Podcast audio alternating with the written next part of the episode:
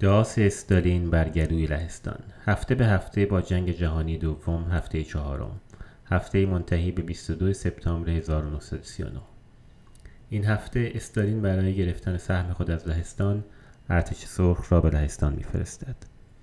بلشویک ها که یک بار در نبرد با لهستان شکست خورده بودند این بار برای انتقام می آیند و در حالی که لهستان در جبهه غرب مشغول نبرد با ورماخت است برای بریدن گلوی لهستان از پشت سر می‌رسند.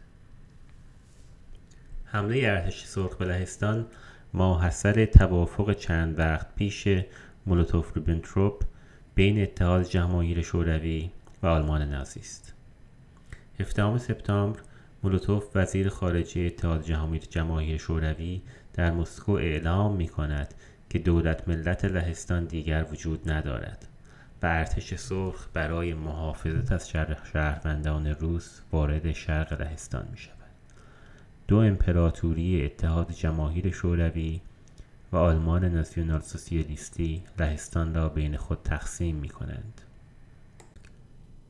18 سپتامبر رئیس جمهور لهستان ایگناتسی موشچیکچی و رئیس ارتش لهستان به رومانی فرار می کنند.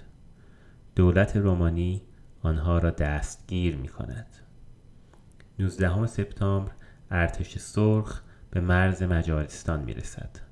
آلمان نازی مطابق توافقنامه مولوتوف ریبنتروپ برسلیتوفسک را به ارتش سرخ تحویل می دهد.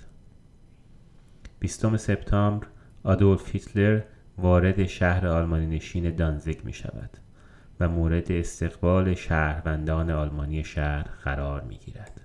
در همین هفته است که هیتلر برنامه جدید برای پاکسازی نژادی آلمان را کلید می‌زند و برنامه کشتن بیماران روانی یا افراد کمتوان ذهنی در آلمان را به رهبران دولت ابلاغ می کند. در لهستان کشتار یهودیان و دیگر لهستانی ها توسط اعضای اس ادامه دارد. گزارش ها از بروز تنش میان ارتش آلمان و نیروهای اس اس حکایت دارند.